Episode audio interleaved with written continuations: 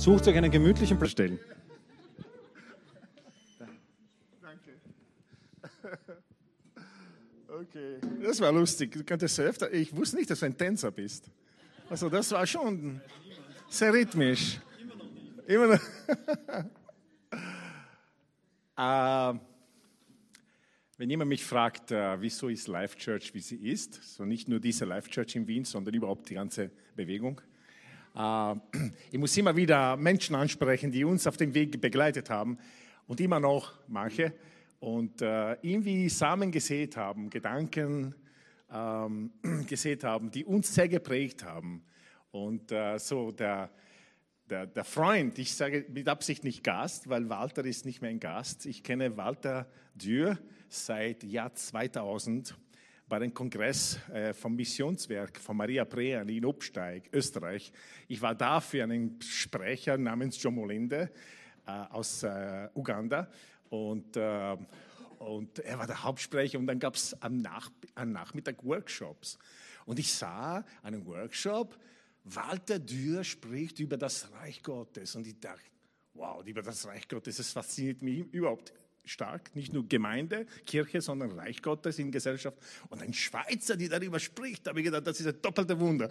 Und, und ich bin zu seinem Workshop gegangen und wir sind seit dem Moment, habe ich gedacht, dieser Mann hat, weil ich, ich, ich war sehr begeistert von was im deutschsprachigen Raum vorkommt an äh, Sachen, die sehr prägend sind. Und äh, wir sind dann Freunde geworden mit Walter und Katrin und äh, die Church, Yahoo-Bewegung und so weiter. Und das hat uns sehr geprägt, das Life Church. Wenn du dich fragst, wieso sind einige Leute so zum Beispiel, wieso haben, gründen wir Schule und Kindergarten, das ist zu Walter Dürr zurückzuführen. Wieso sind wir politisch engagiert? Es ist zu Walter Dürr zurückzuführen. Wieso denken wir Gesellschaft und nicht nur Ecclesia, Church, und dass es uns gut geht, sondern wir denken, dass Missionaren können auch Musiker sein das ist aufgrund von Walter Dürr. Äh, und, er, er, und sie, das, was er geglaubt hat über das Reich Gottes, hat uns so geprägt, dass wir wirklich als Bewegung uns geöffnet haben. Und ich wollte das ein bisschen sagen, weil damit ihr wisst, wer vor euch stehen wird. Walter Dürr war, war noch nie in dieser Räumlichkeiten. Er kennt uns noch von der Sautergasse. Das heißt, er war zu lange nicht mehr bei uns. Und so, er spricht bei der Leadership Academy über biblische Weltanschauung, welche die Brille ist, womit du die, die Welt siehst, alles siehst oder gesprochen über, äh, dass Gott äh, beziehungsmäßig baut. Unglaubliche interessante Gespräche sind ausgelöst worden. Walter ist gefährlich, weil er wirft solche Statements und macht das, ob nichts wäre, aber du, du denkst, na bitte, echt wow, das macht Boom bei dir. Ja, und, uh, so, ich würde gerne, dass wir alle ein, ein so richtiger, guter Wiener Willkommen heißen geben an Dr. Walter Dürr.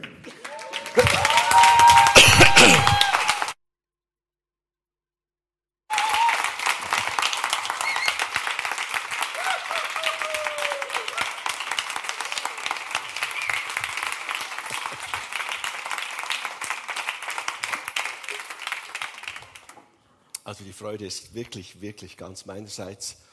Es ist schon viel zu lange her, obwohl der, gewisse Dinge sind ähnlich wie an der Sautergasse. So Säulen hat es beiden Orten. Gewisse Dinge sind, äh, das heißt, ich komme dann erst in zwei Jahren wieder. also es war ganz toll, wieder mal bei der Leadership Academy zu sein. Die, die Jahre dazwischen waren ein bisschen crazy. Äh, da war ja diese ganze Corona-Geschichte, das ist auch zum Glück schon ziemlich weit her.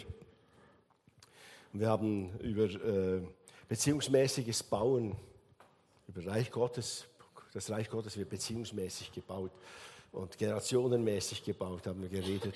Und es ist schon so, dass es über die Jahre hinweg äh, ein paar Leute gibt, die prägen einem, da entstehen Freundschaften die, da spielt es auch keine Rolle, wie lange man sich nicht sieht. Wenn man sich dann sieht, dann ist man wieder wups und man ist wieder dran. Die, es gibt Beziehungen, die muss man pflegen und wenn man sich nicht sieht, dann muss man sie noch mehr pflegen und so. Und äh, die Freundschaft mit Gianni ist wirklich so ein Geschenk für uns, auch für die Bieler, ähm, äh, weil ich selten einen Pfingstler gesehen habe, der so stark das Wort liebt, die Geistesgaben liebt, aber auch die Welt liebt und die Philosophie liebt und sogar die Katholiken liebt. Ähm, also ich finde das großartig und was ihr als Life Church an Kultur be be bewegt und aufbaut, das ist einfach großartig, finde ich. für mich und ich, äh, für uns in Biel. Und es war eine große Ehre, eine Truppe von euch zu empfangen letztes Jahr von der, von der äh, Academy, die eine Reise gemacht hat und uns besucht hat in Biel. Und ich hoffe, dass das Gleiche dann mal umgekehrt passiert, dass wir mit einer Truppe von Schweizern hier vorbeikommen, wenn es bei euch Rock'n'Roll gibt. Ja, ich habe, ähm, ich bin gebeten worden, eine Schriftstelle abzugeben.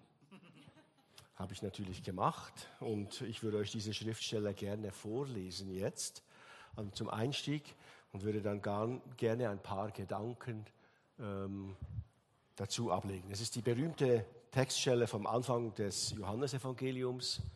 Ich lese euch mal die Version vor, ich predige dann von meiner, das schaffen wir gut. Am Anfang war das Wort und das Wort war bei Gott und das Wort war Gott selbst.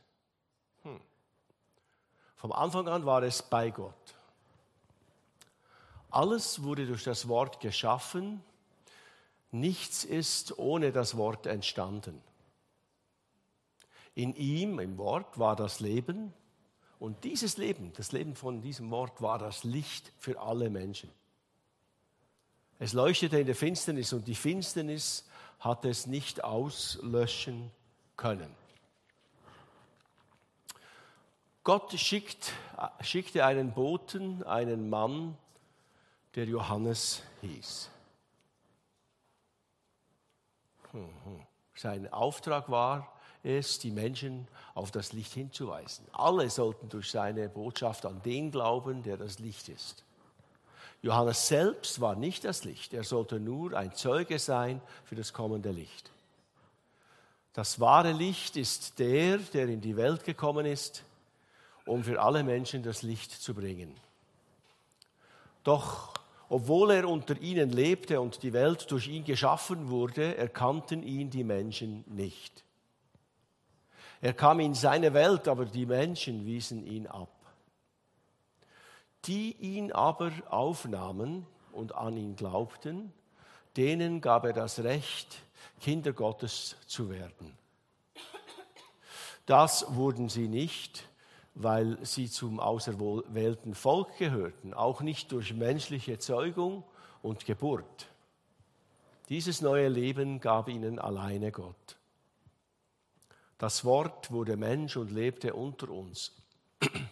Wir selbst haben seine Herrlichkeit gesehen, eine Herrlichkeit, wie sie Gott nur seinem einzigen Sohn gibt.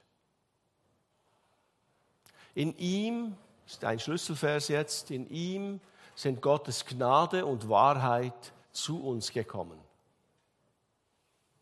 Johannes wies immer wieder auf ihn hin. Diesen habe ich gemeint, rief er, wenn ich über wenn ich sagte, nach mir wird einer kommen, der weit über mir steht. Denn er war schon da, bevor ich geboren wurde. Aus seinem göttlichen Reichtum hat er uns immer wieder mit seiner grenzenlosen Liebe beschenkt. Durch Mose gab uns Gott das Gesetz mit seinen Forderungen. Nun aber ist uns durch Jesus Christus seine Wahrheit und seine Gnade und Wahrheit begegnet. Entschuldigung.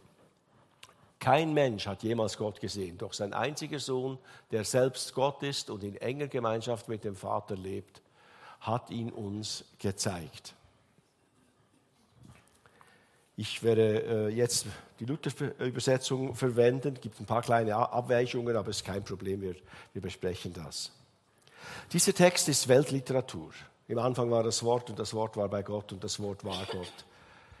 Und ähm, es gibt Tausende von Büchern über diesen Text, über das Johannesevangelium, über die Evangelien im Generellen und auch über diesen Text.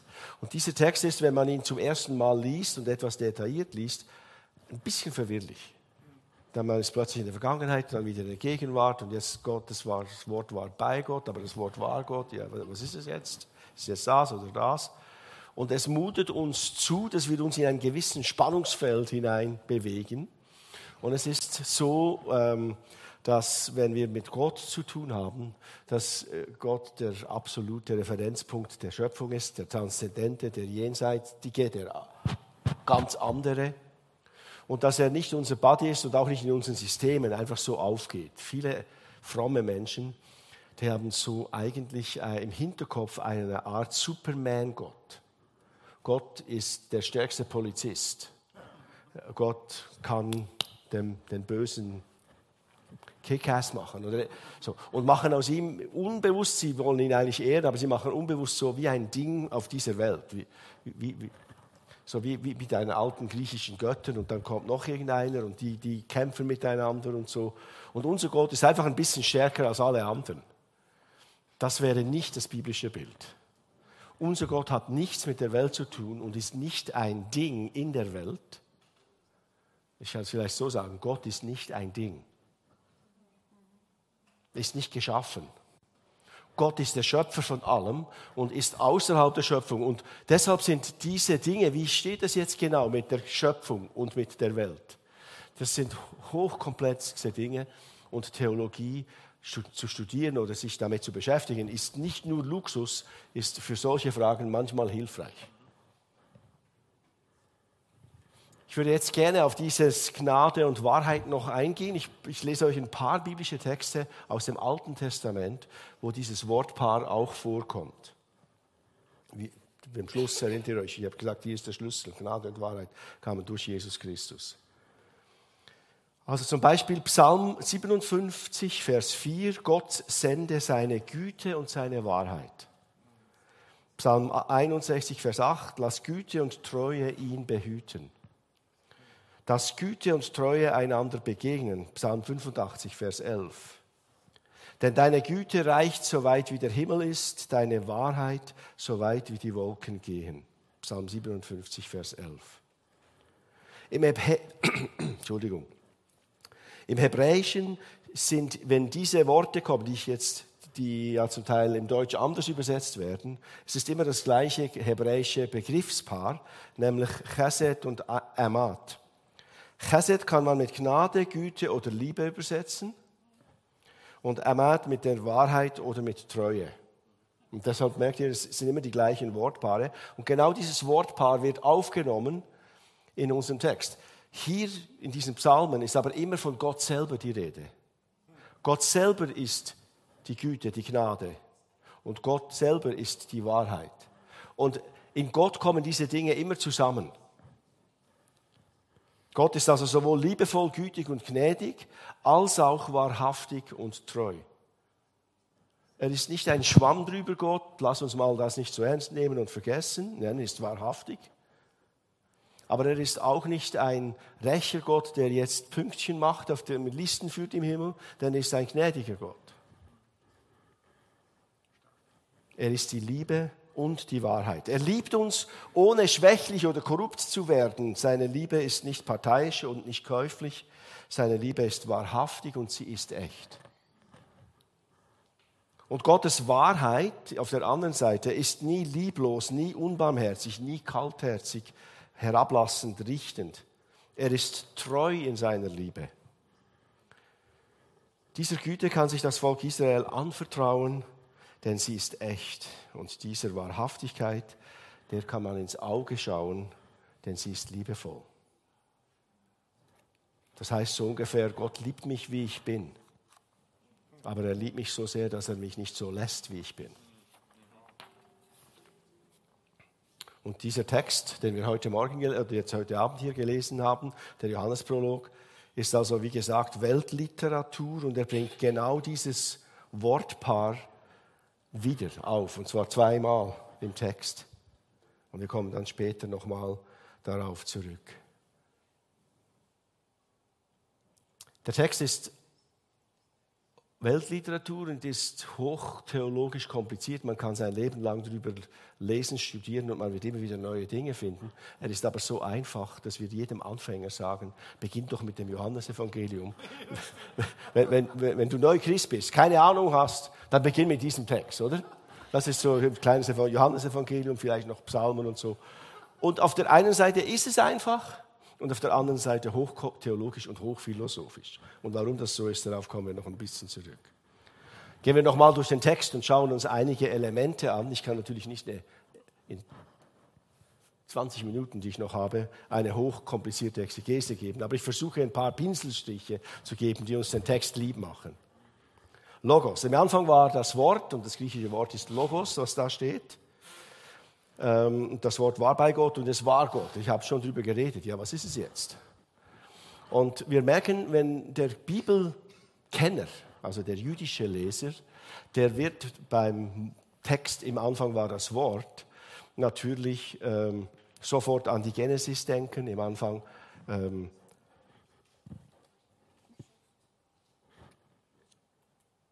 Im Anfang war das Wort.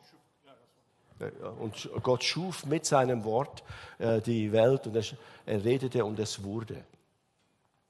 Und beim Wort Logos wird man auch an die Weisheit denken. In der Weisheitsliteratur, in den, äh, in, in, in den Sprüchen steht, dass die Weisheit bei Gott war, um Gott getanzt ist und Gott geholfen hat bei der Schöpfung. Und so gibt es Anspielungen, dass dieser Logos, von dem hier die Rede ist, sowohl natürlich einen Bezug nimmt auf die Schöpfungsgeschichte, eine Illustration oder Erklärung ist, als auch auf die Weisheitsliteratur. Dieser Logos ist nicht nur bei Gott, ist nicht nur Gott. Es steht dann auch im Text, den wir lesen, dass er der, alles, was geworden ist, ist durch ihn geworden, durch diesen Logos. Er ist der Schöpfungsmittler. Und ähm, in diesem Logos wird die Welt gemacht. Und es gibt dann prophetische, ähm, es, es gibt dann diese biblischen Anknüpfungen und es gibt auch philosophische Anknüpfungen. Der Schreiber des Johannesevangeliums ist überzeugt, dass das Wort Logos, das brauchen die, das brauchen die, christlichen, äh, die griechischen Philosophen auch. Vernunft für den Vernunft, Weltgeist, für die, für die Vernünftigkeit und die Einsehbarkeit der Vernunft in der Schöpfung zum Beispiel. Das ist alles Logos, Logoshaftigkeit der Schöpfung. So merken wir das schon, im Anfang war das Wort, im Anfang war der Logos, ein unglaublich explosiver äh, Mix aufgeht und wir 17 Bücher schreiben könnten, um da in die Tiefe zu gehen. Aber das Wichtigste für mich, und das ist das vielleicht Praktischste auch für uns alle, ist, dass wenn wir sagen, wenn wir über das Wort Gottes reden, wir Christen sagen, wir glauben an das Wort Gottes, für uns ist das Wort ist wichtig, Reformation, sola scriptura, äh, oder? Wir glauben nur der Schrift allein und so, dann gibt es manchmal eine komische Verkehrung, so dass plötzlich das Buch wichtiger wird als das lebendige Wort. Wir haben ein geschriebenes Buch, das geschriebene Wort, und das ist auch Wort Gottes, selbstverständlich. Aber hier geht es um das lebendige Wort Gottes, das Jesus Christus selber ist. Und im Wort Gottes entdecken wir das, im geschriebenen Wort Gottes entdecken wir das lebendige Wort Gottes. Das Wort Gottes ist nicht ein Lehrbuch, mit das ich anderen Leuten über den Kopf schlagen kann, weil ich jetzt mehr weiß als du, sondern das Wort Gottes ist ein Liebesbrief, durch den hindurch meine Beziehung zu Jesus gestärkt wird und erfahrbar wird und lebendig wird. Und so geht es darum, dass wir das Wort Gottes lieben, dass wir es verinnerlichen, dass wir es apprendre par cœur, heißt es auf Französisch, ja? im Herzen auswendig lernen, also dass es vom Kopf in, ins Herzen kommt und so weiter und dass dadurch Christus in uns Gestalt gewinnen kann. Das lebendige Wort Gottes will bei uns bleiben. In ihm war das Leben, heißt es, und das Leben war das Licht der Menschen. Es geht hier also nicht um einen abstrakten theologischen Gott. Es geht nicht um einen philosophischen Begriff. Es geht nicht um, um irgendwelche äh, Richtigkeiten, Sätze, die man auswendig lernen muss, dann bin ich ein guter Christ. Sondern es geht darum, Mensch, dieser, dieses Wort, in ihm war das Leben. Er wir lesen später, im Moment sagt uns der Text noch nicht, wer er ist, aber unten steht es ja, es ist Jesus Christus. Er, diese Person, ist die Quelle des Lebens. Er ist überfließendes, sprudelndes Leben. Und deshalb kann er zum Schöpfer der Welt werden, weil er das Leben hat, nicht ein bisschen Leben macht. Er hat es in Fülle, deshalb kann er es geben. Und so schafft er die Welt.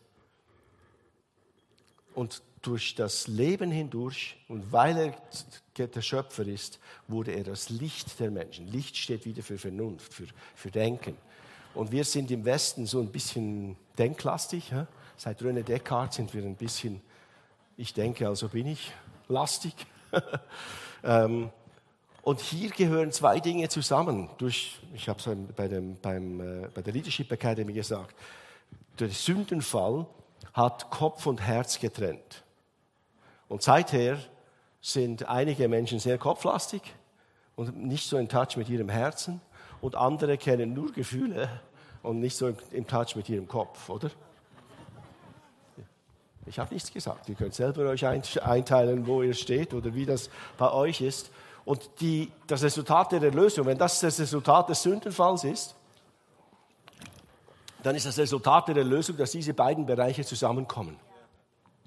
Dass diese riesige Distanz wieder kleiner wird und dass wir ganze, geheilte Menschen werden.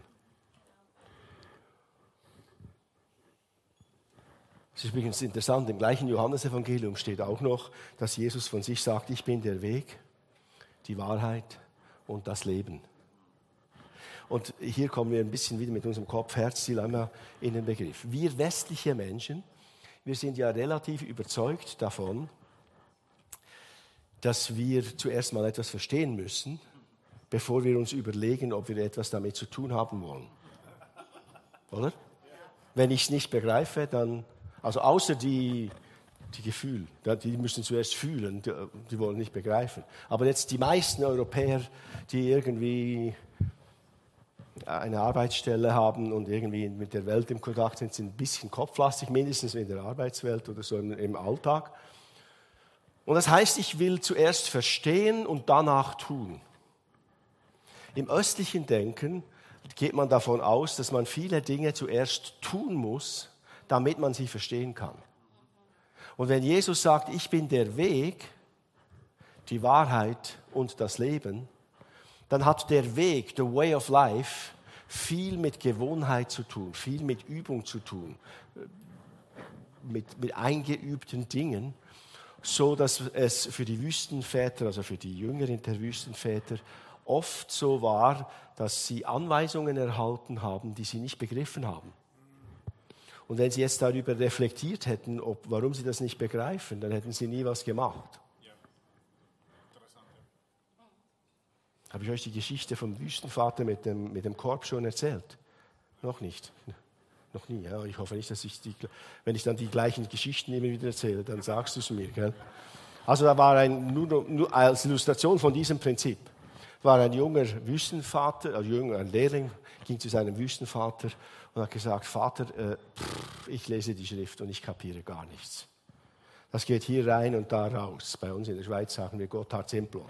Das ist der Zug, der da durch den Berg fährt, oder? Da rein, da raus, ohne dass was. Ich verstehe nichts. Und der weise Vater hat gesagt, hm, und waren einige Jünger mit dabei. Da war so ein alter, ähm, geflochtener Korb, wo so viele Früchte und so stand da in der Ecke und der stand schon jahrelang da in der Ecke, war ganz staubig und Spinnweben drüber und so. Niemand wollte den mehr gebrauchen und er hat ihn dann angeguckt und hat gesagt, ja, Timotheus, ich nenne jetzt diesen Timotheus, diesen Jünger, nimm doch diesen Korb und geh zum Fluss, der war ein Kilometer weit weg, und geh zum Flüsschen und füll ihn mit Wasser und bring mir Wasser. Und jetzt kommt der Westler und sagt, hm, hm. Aber damals äh, hat man nicht zuerst diskutiert, sondern zuerst mal gemacht. Und so hat er den Korb genommen und ist dann Kilometer zum Fluss gegangen, hat den Korb in den Fluss gesteckt und wieder rausgezogen und ist zurück. Das Wasser ist natürlich runtergetropft. Und es war, die waren ja nicht blöd. Er hat sich überlegt, also das, das schaffe ich nie, bis ich zu Hause bin, ist das Wasser alles draußen. Aber äh, ja, was soll ich machen? Ich gehe mal zurück und geht dann zu seinem Wüstenvater und sagt, ich habe gemacht, was du sagst, aber leider ist kein Wasser mehr drin. Und der, der Meister sagte, ja, dann mach's noch mal. Und dann ging er wieder einen Kilometer weit und hat sich dann schon langsam gefragt, was die Übung denn soll, oder? Hat das Wasser, den Korb gefüllt im Wasser und ist so schnell wie möglich zurückgesprungen, weil er, vielleicht gibt es noch ein paar Tropfen, wenn er ankommt. Und es hat tatsächlich noch ein bisschen getropft, aber es war natürlich kein Wasser mehr da. Und so hat ihn der Meister noch ein drittes und ein viertes Mal äh, hin und her geschickt. Und irgendwann ist es dann aus dem, aus dem äh, Jungen rausgeprustet. Aber Meister, ich das ist doch sinnlos, ich kann ja kein Wasser herbringen, oder? Es läuft ja alles wieder unten raus.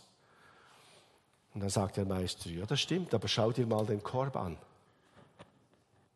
Der war nämlich jetzt ganz sauber gewaschen. Und die Lehre war auch, wenn du nichts behalten kannst vom Wort Gottes, wenn nichts bleibt, es hat eine reinigende Wirkung. Er hat ihn aber nicht einfach belehrt, sondern er hat etwas gemacht, er hat haptisch seinen Körper bewegt und man lernt in der Bewegung anders und tiefer, als wenn man nur am Studiersitz sitzt und denkt. Also ich bin der Weg, die Wahrheit, das Leben. Es gibt Dinge, wo Jesus uns vielleicht auch was sagt. Geh in diese Kirche oder geh an diesen Ort oder mach das. Und wir begreifen es vielleicht am Anfang nicht genau, warum dass er das sagt. Und wir werden es nicht herausfinden, wenn wir es nicht machen. Wir werden es erst herausfinden, wenn wir es machen. Ich komme jetzt zum weiteren Text. Es war ein Mensch von Gott gesandt, sein Name war Johannes. Unser Text hier war etwas anders. Ein Mensch von Gott gesandt. Dieser kam zum Zeugnis, um Zeugnis abzulegen. Mitten in diesem Text, großartig weltphilosophisch, Licht, Gott, Schöpfung, Wahrheit, kommt der Johannes der Täufer. Dieser Kamelhaar bekleidete, äh, ich sag dir auf, äh, auf Deutsch, wir sagen Heugümper. Heuschrecken, Heuschrecken. Heuschrecken essende, er hat noch so ein, ein Bein, das da so aus den Zähnen, so ein Heuschreckenbein, das da noch so, so ein, ein urchiger Typ, der Johannes, oder? Und dieser Johannes ist der Vorläufer vom Messias. Das gibt jetzt viel Lokalkolorit, können, äh, jüdisches Lokalkolorit, können wir nicht darauf eingehen. Aber der Text, was uns interessieren muss, uns alle, die wir diesen Text ja lesen, da war ein Mann, da war eine Frau, könnte man einsetzen. Es war halt jetzt ein Mann, aber es geht eigentlich, es war ein Kind von Gott, gesandt von Gott. Gott beruft Menschen und sendet sie. Menschen, die dran sind, das Wort Gottes zu inkorporieren, das Wort Gottes auswendig zu lernen, das Wort Gottes zu lieben, zu verdauen, zu aufzunehmen, das Wort Gottes in sich wachsen zu lassen, die werden von Gott gesandt. Das war nicht nur der Johannes, das kannst du sein, das kann ich sein. Jeder von uns hat eine Berufung von Gott, ist angesehen von Gott.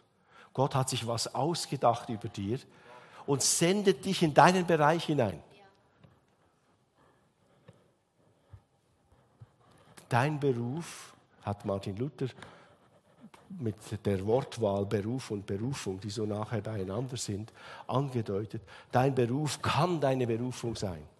Es geht also darum, das Reich Gottes nicht nur in der Kirche aufzubauen, sondern in allen Gesellschaftsbereichen. Genau da, wo du hingestellt bist, kannst du mit dem, wer du bist und in dem, wie Jesus in dir wächst, kannst du Ruf Gottes leben. Wer berufen ist, ist angesehen. Wer angesehen ist, ist geliebt. Wer geliebt ist, muss sich nicht mehr abmühen im Hause Gottes, sondern ist ein Kind in diesem Hause. Kommen noch darauf zurück, gleich beim nächsten, beim nächsten Mal. Das wahre Licht, welches jeden Menschen erleuchtete, sollte in die Welt kommen. Es war in der Welt und die Welt ist durch ihn geworden, doch die Welt erkannte ihn nicht. Er kam in sein Eigentum und die Seinen nahmen ihn nicht auf. Also einerseits großartig, Gott liebt uns, Gott hat beruft uns, aber es gibt Schattenseiten im Leben. Irgendwie ist dieser Messias gekommen und viele Menschen haben ihn nicht aufnehmen können, nicht aufnehmen wollen. Und nachdem wir das Leben von Jesus genießen, müssen wir es auch zulassen, dass sein Licht auch in unsere Schattenseiten hineinkommt, auch in unsere Kellerräume, in unserem eigenen Haus. Denn er ist das Licht, welches jeden Menschen erleuchtet und auch alle Schattenseiten jedes Menschen erleuchten will, wenn wir ihn lassen. Er ist ein Gentleman. Er bittet uns darum, dass er uns helfen darf. Und wenn wir beginnen, unsere Ängste abzulegen vor ihm und uns beginnen zu öffnen, weil wir ihm wirklich vertrauen können, weil er Liebe ist, nicht nur so tut, wenn er ein bisschen Liebe hätte, dann können wir verändert werden. Dann kann es gut kommen. Jetzt kommt das Pendant sozusagen, der, die andere Seite der Münze. Allen aber, die ihn aufnahmen, denen gab er das Anrecht, das Recht, den Rechtstitel, Kinder Gottes zu werden. Söhne des lebendigen Gottes, Töchter des lebendigen Gottes. Juniorpartner in Ausbildung in der Firma unseres Herrn. Das habt ihr auch schon gehört von Dennis Peacock her, oder? Du bist wer? Du bist ein Sklave. Du musst dich nicht abmühen. Du musst nicht versuchen, die Liebe Gottes zu verdienen. Als Kind verhältst du dich anders als, als Besucher. Einverstanden? Meine Söhne sind alle schon erwachsen. Ich habe, wir haben sieben Großkinder, acht ist unterwegs, sind schon ein paar Jahre unterwegs, gute Ausbildung, gute Jobs, weit weg, eigene Familie. Aber wenn sie nach Hause kommen, fühlen sie sich immer noch wie Söhne auf. Wisst ihr, wie Söhne sich aufführen im Haus? der Kühlschrank gehört mir, überhaupt, äh, wo ist mein Zimmer und äh, wann ist das Essen bereit, ich gehe noch ein bisschen schlafen, so, so ein bisschen in der, in der Richtung, oder? Wir haben keine Sekunde Hemmungen, dass wir vielleicht den Kühlschrank für uns gefüllt hätten oder dass wir vielleicht Dinge haben, die sie nicht, sie sind ja nur zu Besuch, aber sie fühlen sich nicht als zu Besuch, sondern sie sind zu Hause. Amen? Wir sind Söhne und Töchter des lebendigen Gottes. Sag mal deinem Nachbar, du bist ein Sohn oder eine Tochter des lebendigen Gottes.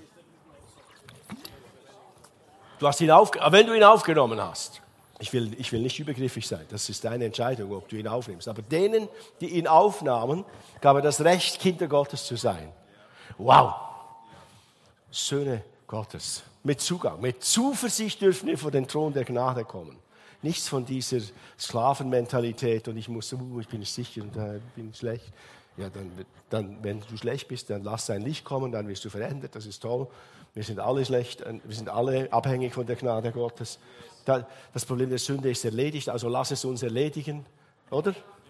Das ist nicht mehr ein Riesenproblem. Es ist nur ein Problem, weil du es vielleicht nicht verarbeiten möchtest. Dann wäre es Zeit, dass wir da einen Schritt weiterkommen.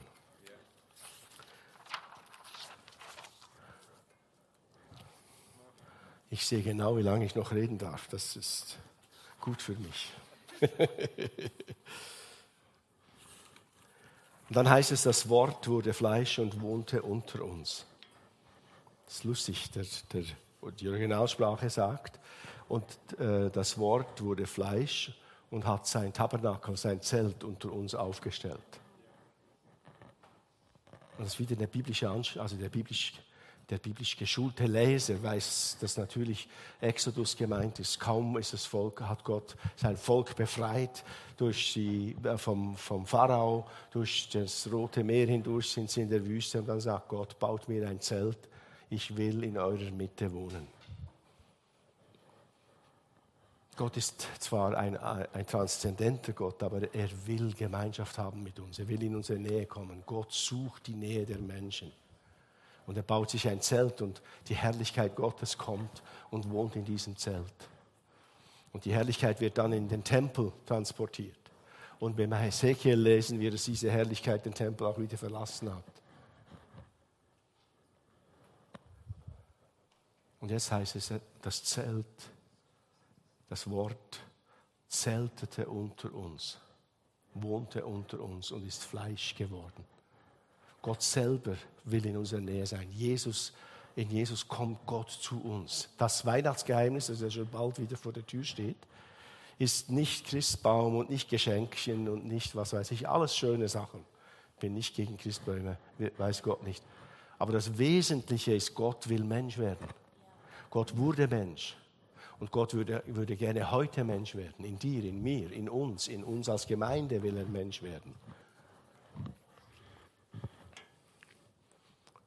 voller Gnade und Wahrheit. Denn das Gesetz wurde durch Mose gegeben, die Gnade und die Wahrheit ist durch Jesus Christus geworden, heißt es dann am Vers 17.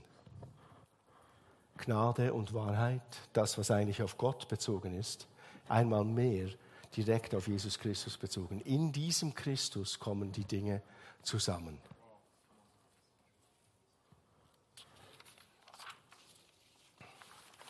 Das Wort wurde lebendig, es ist vom Kopf ins Herz gewachsen. Er, Christus, wird zur zweiten Natur. Also Gnade und Wahrheit sind durch Jesus Christus geworden, haben wir gesagt. Für uns Menschen können diese Dinge auseinanderfallen, oder? Für uns Menschen gibt es Wahrheit ohne Gnade und es gibt gnadenlose Wahrheitssager. Die empfinden wir oft als Klugscheißer oder als Pharisäer, oder? Und es sind meistens die anderen, das sind nicht wir selber. Aber das gemerkt, die anderen, oder so, das sind die. genau. Aber es gibt auch Gnade ohne Wahrheit. Es gibt eine billige Gnade. Es gibt dieses, eine ungerechte Gnade. Ja, nimm, mach doch nicht so ein Theater, komm, wir machen Schwamm drüber oder irgendwie so etwas. Ohne Gutmach Wiedergutmachung. An dieser Stelle muss ich mal auf die beleibende Bedeutung vom Gericht aufmerksam machen. Das Gericht Gottes ist nicht eine mittelalterliche Drohgebärde. Das Gericht Gottes ist die einzige Art und Weise, wie die Diktatoren und Bullies nicht gewonnen haben. Gott wird alles wieder aufrichten, jede Träne abwischen und wird Gerechtigkeit einführen, sodass alle Opfer nicht nur Opfer der Geschichte, nicht nur Opfer der Geschichte waren. Wir können die Idee des, des Gerichts Gottes nicht aufgeben oder die Gerechtigkeit von Gott nicht aufgeben, um unseren lieben Daddy zu haben, der uns immer als kleine Prinzchen und, und, und königliche Hoheiten anspricht und, irgendwie ein Theater macht. Also er liebt uns, wie wir sind und wir sind Söhne und das stimmt alles, aber er möchte auch, dass wir erwachsen werden und dass wir in der Gerechtigkeit von Gott hineinwachsen und dass wir nicht nur Teil des Problems sind in dieser Welt, sondern Teil der Lösung werden.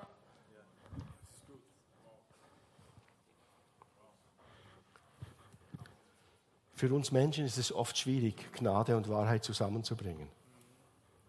In Jesus werden diese Dinge offensichtlich beide inkarniert, beide Fleisch. Sie begegnen einander. Jesus verbindet sich Gnade und Wahrheit. Jesus ist die Gnade und die Liebe, die unverfälscht und wahrhaftig ist, und er ist die Wahrheit, die liebevoll und gnädig ist. Jesus schafft es als einziger, die Wahrheit in Liebe zu sagen. Er findet nicht nur die Balance zwischen diesen beiden Eigenschaften, sondern er lebt die vollkommene Verbindung von Gnade und Wahrheit. Er ist mit anderen Worten die personifizierte Gnade und Wahrheit. Und deshalb ist die Nachfolge Jesu auch so wichtig. Wenn wir Jesus nachfolgen, wenn wir Christus ähnlich werden, dann kommen Gnade und Wahrheit auch in dir und in mir näher zusammen.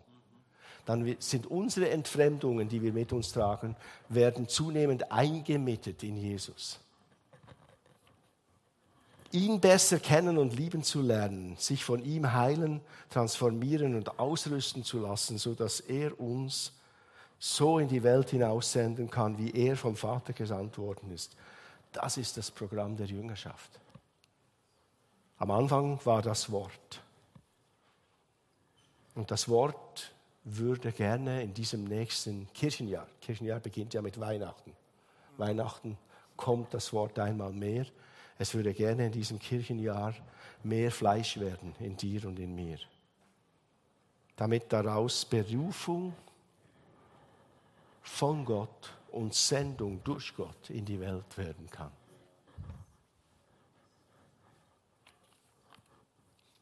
Ich würde gerne noch beten, aber ich bin jetzt nicht ganz sicher, ob das Worship-Team, denn ich bin ups, drei Minuten übertragen.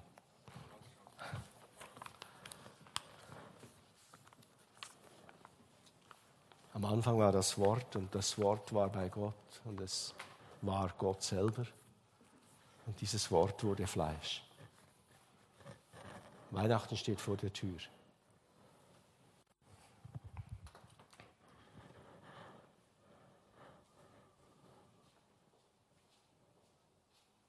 Wie kann Jesus Fleisch werden, Gestalt nehmen in mir? Wie kann ich sein Wort lieben, es umarmen,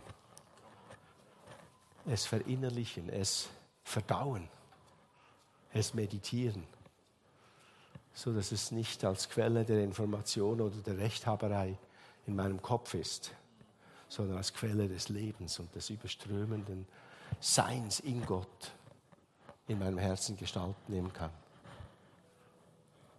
Jesus, wir bitten dich von Herzen, dass du uns das Geheimnis von Weihnachten eröffnest. Wir freuen uns, dass wir jedes Jahr feiern dürfen, aber wir bitten darum, dass wir jedes Jahr ein Stück tiefer ins Geheimnis eintauchen dürfen.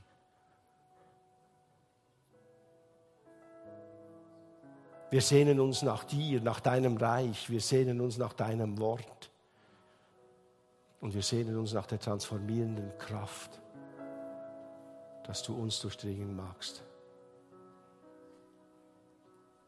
Und wir danken dir, dass wir deine Kinder, deine Söhne, deine Töchter sein dürfen, dass wir bei dir in den Kühlschrank gehen dürfen, weil wir wirklich Kinder sind, nicht nur so religiöse Begriffe um uns schmeißen. Aber dass du uns gleichzeitig in ein Trainingsprogramm nimmst, so dass wir mehr und mehr transformiert werden von dir. Komm, Heiliger Geist, erfülle uns und hilf uns, Raum zu machen, da wo Dunkelheit herrscht, da wo ich irgendwelche toten Hunde im, im Keller begraben habe oder was weiß ich was noch, noch rumtrage in Zimmern, wo kein Licht mehr reinkommt. Scheine du mit deinem Licht und mit deinem Leben. Komm in mein Leben, Herr Jesus. Erleuchte uns im Kopf und erleuchte uns im Herzen und bring diese Welten zusammen. Wir danken dir dafür. Und so sagen wir, Herr, erbarme dich über uns und finde Gestalt in uns. Komm, Herr Jesus, komme bald. Amen.